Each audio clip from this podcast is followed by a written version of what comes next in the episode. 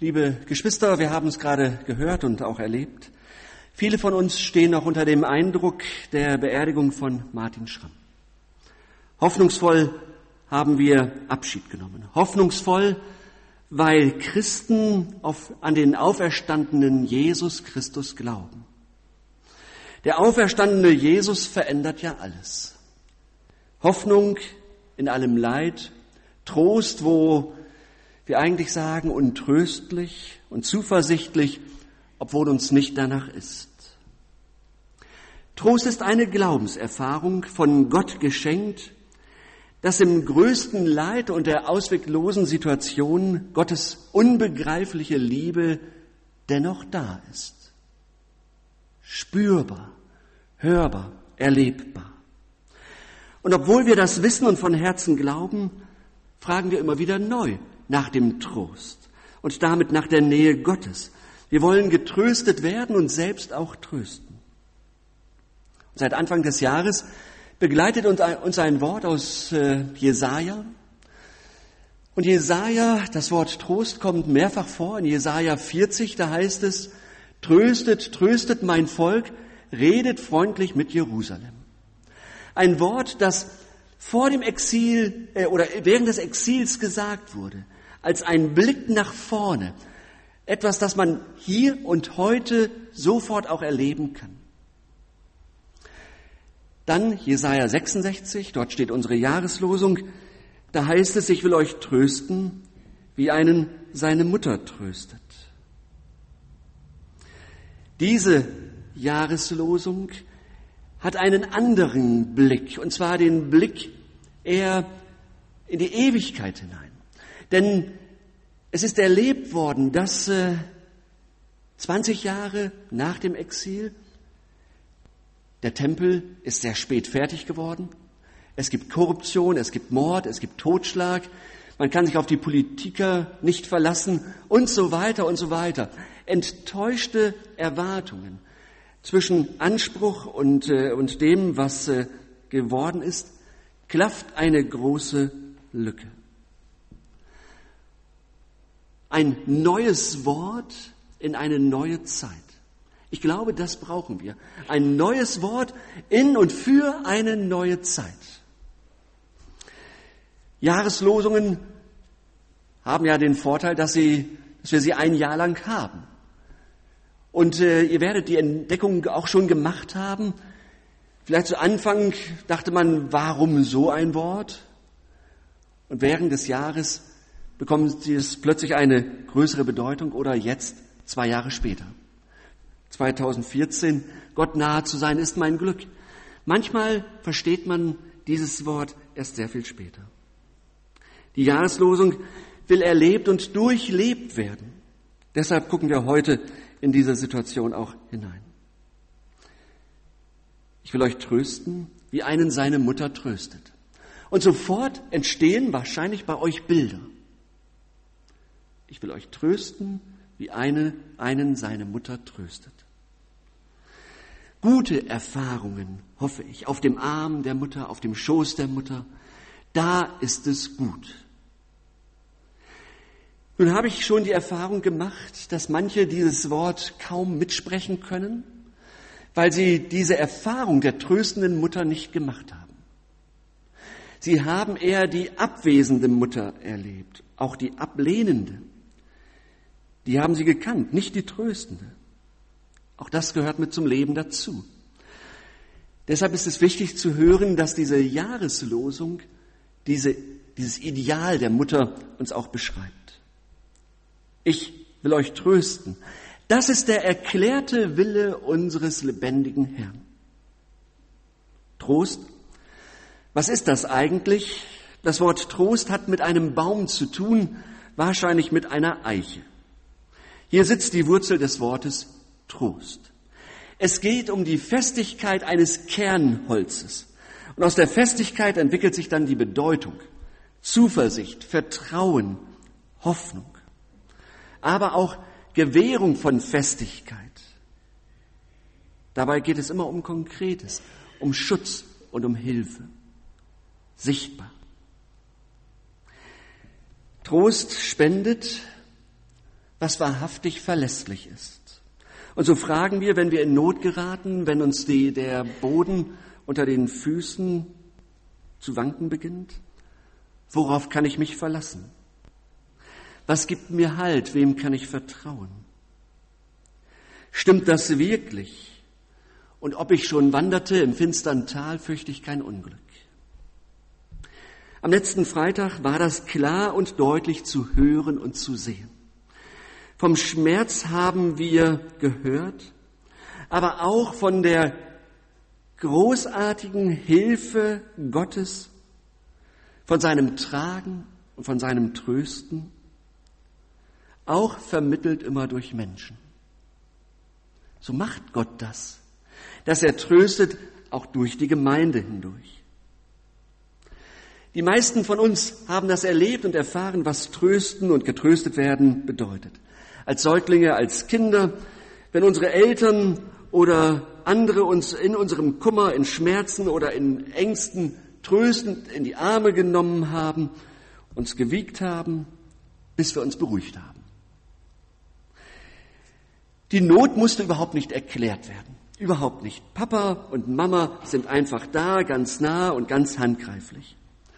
Und ein Soziologe beschreibt das so, dass der Trost, den die Mutter gibt, über sie selbst und über das Kind hinausreicht und darin eine Bedeutung steckt. Nämlich die Bedeutung, alles wird gut. Alles wird gut. Und zwar nicht nur eine bestimmte Not ist jetzt nicht mehr da oder ein bestimmter Schmerz ist nicht mehr da, sondern der Trost der Mutter heißt, alles ist in Ordnung. Man kann das bei Kindern manchmal super erleben, ja. Ganz, ganz traurig, ganz traurig. Eine Zeit bei der Mutter auf dem Schoß, im Arm, dann laufen sie los, als wäre nichts gewesen. Alles ist in dieser Welt wieder in Ordnung. Nun vermittelt äh, das Wort Trost den Eindruck, dass ich bedürftig bin. Das ist für manche schon eine Zumutung. Man will nicht bedürftig sein. Das geht so weit, dass manche sagen, Abstand, nicht Beistand möchte ich haben. Ich will doch nicht bedürftig sein. Ich will doch nicht, ich will mich nicht schwach zeigen. Und auf der anderen Seite verbindet man heute den Begriff Trost eben oft mit Vertrösten. So hilflose Versuche, sich irgendwie aus der Situation herauszuretten, indem man sagt, das Leben geht weiter, Kopf hoch, ach, das wird schon wieder. Vertröstung versucht, das Leiden im Hier und Jetzt zu mindern, ohne seinen Ursachen nachzuspüren. Fulbert Stefinski schreibt über die Trosterfahrung nach dem Tod seiner Frau. Nicht getröstet hat mich, wenn jemand versuchte, meinen Schmerz zu mindern. Nicht getröstet hat mich, wenn jemand versuchte, meinen Schmerz zu mindern. Menschen, die in Not sind, die Sorgen und Schmerzen aushalten müssen, brauchen Begleiter, die mit ihnen aushalten. Und Stefinski sagt weiter, einen Menschen trösten heißt, ihn bedürftig sein zu lassen, ihn weinen zu lassen. Die Freunde des Hiobs erweisen sich in den Nöten, die Hiob getroffen haben, zunächst als die perfekten Tröster. Sie kommen zu Hiob, weichen nicht aus, meiden ihn nicht, sondern sie nähern sich ihrem Freund. Sie gehen nicht auf Distanz, sondern sie fühlen sich ein in die Untröstlichkeit dieser Situation, in die er gekommen ist. Sie begleiten ihn schweigend. Äh, sieben Tage steht, glaube ich, in der Bibel. Schweigen. Dabei sein, nur dabei sein. Dann aber wie das mit uns Menschen so ist, verliert sich so die Empathie und dann wollen sie doch etwas sagen. Und indem sie etwas sagen, wollen sie helfen. Aber plötzlich verkommt ihre Hilfe zu einem gut gemeinten Trost, zu einem billigen Trost, zur, Bele zur Belehrung und anschließend sogar zur Beschuldigung. Hätten sie doch weiter den Schmerz von Hiob ausgehalten. Dann wäre alles okay gewesen. dann müssten sich die drei Freunde nicht äh, auch Jahrtausende später noch sagen lassen, hättet ihr doch mal geschwiegen. Jetzt seid ihr eher ein warnendes und ein mahnendes Beispiel. Wenn wir trösten, dann ist nur der eine Mensch wichtig. Es geht nicht zuerst um die Ursache des Leids, es geht um den Menschen, um seine persönliche Not und seinen, seinen Schmerz. Dieser braucht Nähe, einen Menschen, der ihn begleitet, aushält, zuhört, mitgeht. Der Trost signalisiert, ich sehe, dass es dir schlecht geht. Ich möchte dir helfen, die Trauer zu bewältigen. Das wird uns nicht immer gelingen. Vielleicht braucht der Bedürftige das auch gar nicht. Vielleicht braucht er gerade nur das eine, ich bin ernst genommen in meiner Trauer. Die Leute gucken nicht weg. Sie machen keinen Bogen um mich, sondern ich werde ernst genommen in dem, wie ich jetzt gerade bin. Ich bin gerade nicht gut drauf, sondern ich bin traurig. Da wird nichts kleingeredet, sondern ausgehalten und geteilt. Man muss sagen, Trost ist kein Trumpf, der in jeder Lage sticht. Der Trost ist nicht immer verfügbar. Er geschieht oder er geschieht nicht. Ein Zitat, es ist, äh, Trost ist eine Gabe, doch sie ist nur zum Teil angeboren.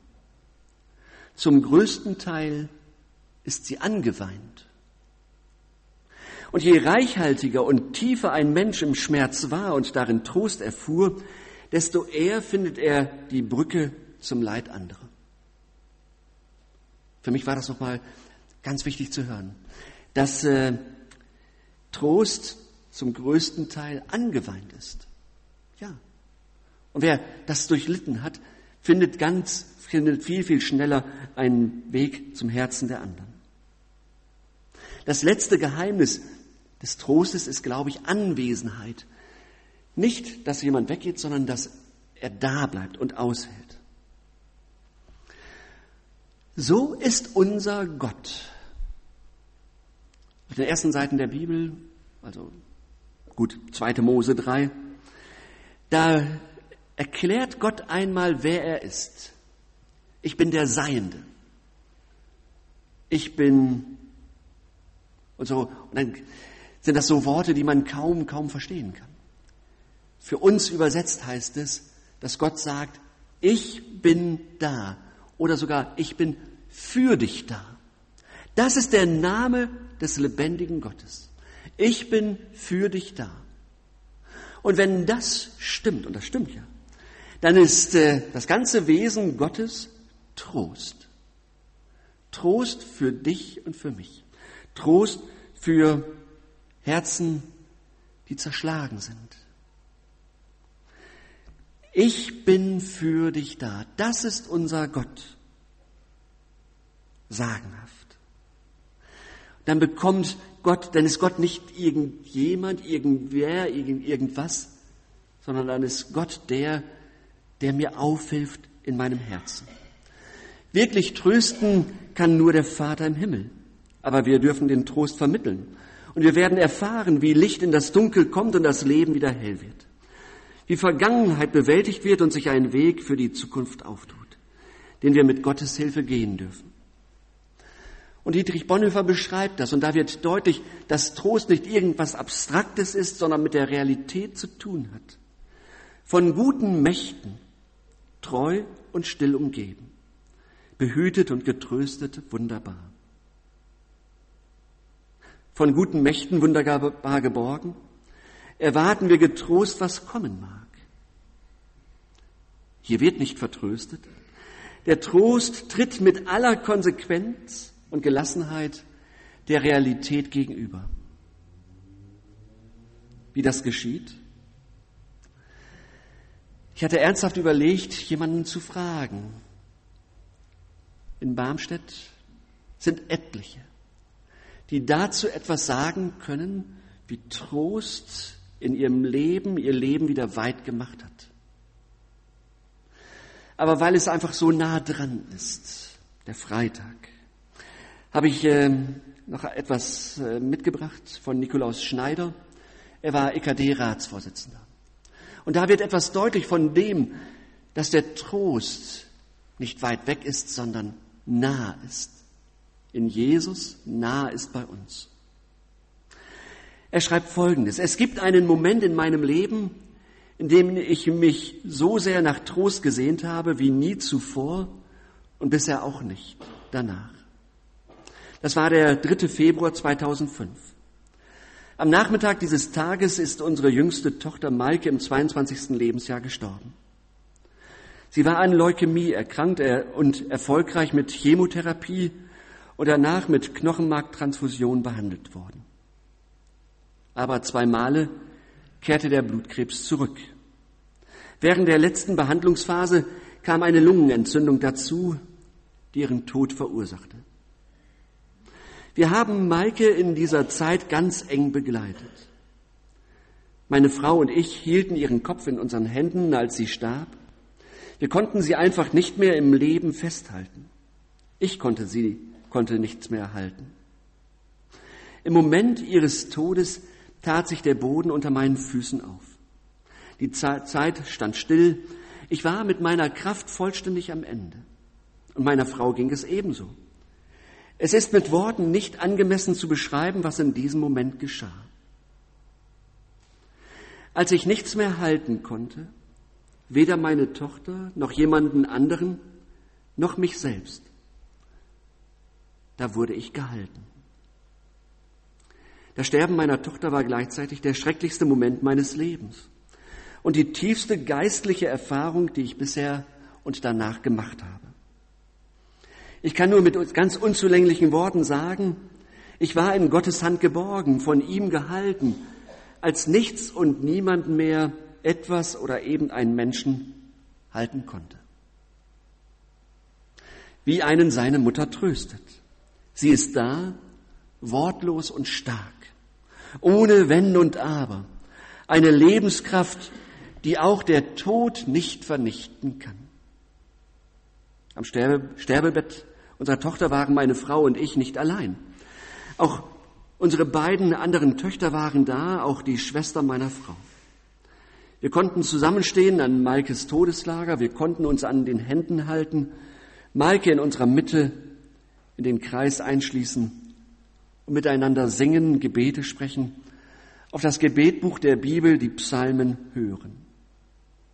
Zwei Elemente kamen zusammen. Wir waren füreinander da, einfach spürbar anwesend und Gottes Wort entfaltete eine tragende Kraft. Lieder wärmten unsere Seelen, lockerten die inneren Verkrampfungen und dämpften die Ängste angesichts der überwältigenden Erfahrung, dass der Tod mit seiner für Menschen unüberwindlichen Kraft in den Raum trat wie einen seine Mutter tröstet. Sie fasst nach deiner Hand, spricht sanfte und gleichzeitig starke Worte, die dem Herzen Luft zum Atmen verschaffen, auch unter Tränen. In diesem Zusammenhang gehört auch die erstaunliche Erfahrung, dass die Hochleistungsmedizin einer universitären Intensivstation mit einfühlsamer, ja sogar geistlich gegründeter Begleitung verbunden sein kann. Nicht allein durch die Krankenhausseelsorge, sondern auch durch Schwestern und Ärzte. Es war so tröstlich, dass so viele Menschen an uns gedacht haben und uns das auch spüren ließen. Besuche, Briefe, Mails, Nähe und Beistand haben wir von Freundinnen und Freunden, Nachbarn und vielen Menschen aus unserer Kirche erfahren. Worte haben unsere Seelen gestreichelt. Wir wurden in den Arm genommen, aber auch mit Suppe gestärkt. Und es ist bis heute so, dass wir zum Todestag unserer Tochter Maike Post und Mails erhalten. Wie einen seine Mutter tröstet. Sie ist zur rechten Zeit am rechten Ort und weiß handfest zu trösten. Ein großer Trauergottesdienst hat uns mit einer großen Gemeinde verbunden. Gottes Wort, die Predigt, Gebete und Gesang schlugen Schneisen in den Wald der Trauer. In der bergenden und schützenden Gemeinschaft vieler Menschen konnten wir Abschied nehmen, gedenken, einen Ort des Andenkens begründen und uns dessen vergewissern, dass der Tod in seiner ganzen Macht nicht das letzte Wort hat und behält. Der Gott des Lebens, der in Jesus Christus durch den Kreuzestod zum Leben auferstand, ist die maßgebliche Bestimmung unseres Lebens. Das gilt für unsere Tochter Maike. Und wir glauben ganz gewiss, dass wir ihr folgen werden und eins mit ihr gemeinsam in der Gegenwart Gottes leben. Wie einen seine Mutter tröstet. Sie weiß um stärkende, um, um starke Gesten und Zeichen des Lebens und wirkt wie der Kristallisationskern einer großen Gemeinde. Dieser Trost trägt uns bis heute, auch wenn unsere Herzen verwundet bleiben. Aber Gott tröstet nachhaltig, bleibend, heute und in Zukunft. Amen.